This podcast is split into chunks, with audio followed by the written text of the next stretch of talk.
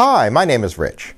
I have a pile, a literal pile, of things I imagined I would have plenty of time to get to during the pandemic. I never got to them. Something always came up.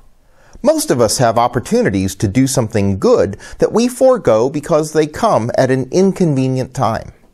Our story this week is the angel Gabriel visiting Mary to tell her that she is going to bear a child. Gabriel tells Mary all the wonderful things the child will accomplish. But the news could not have come at a more inconvenient time. She is about to be married. But Mary says yes. She is willing to set aside her plans for God's plans. How often do we feel God nudging us to serve only to say that it's not a good time? Maybe next month, or maybe next year. Sometimes we feel we aren't equipped. Mary asks, How can she bear a child when she is a virgin?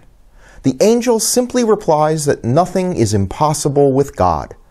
Whatever skills or resources you think you lack to do what God is asking, nothing is impossible with God.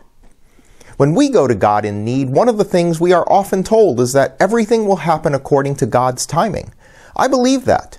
But what if an inconvenient time for you is God's perfect time for you to be the answer to someone else's prayer?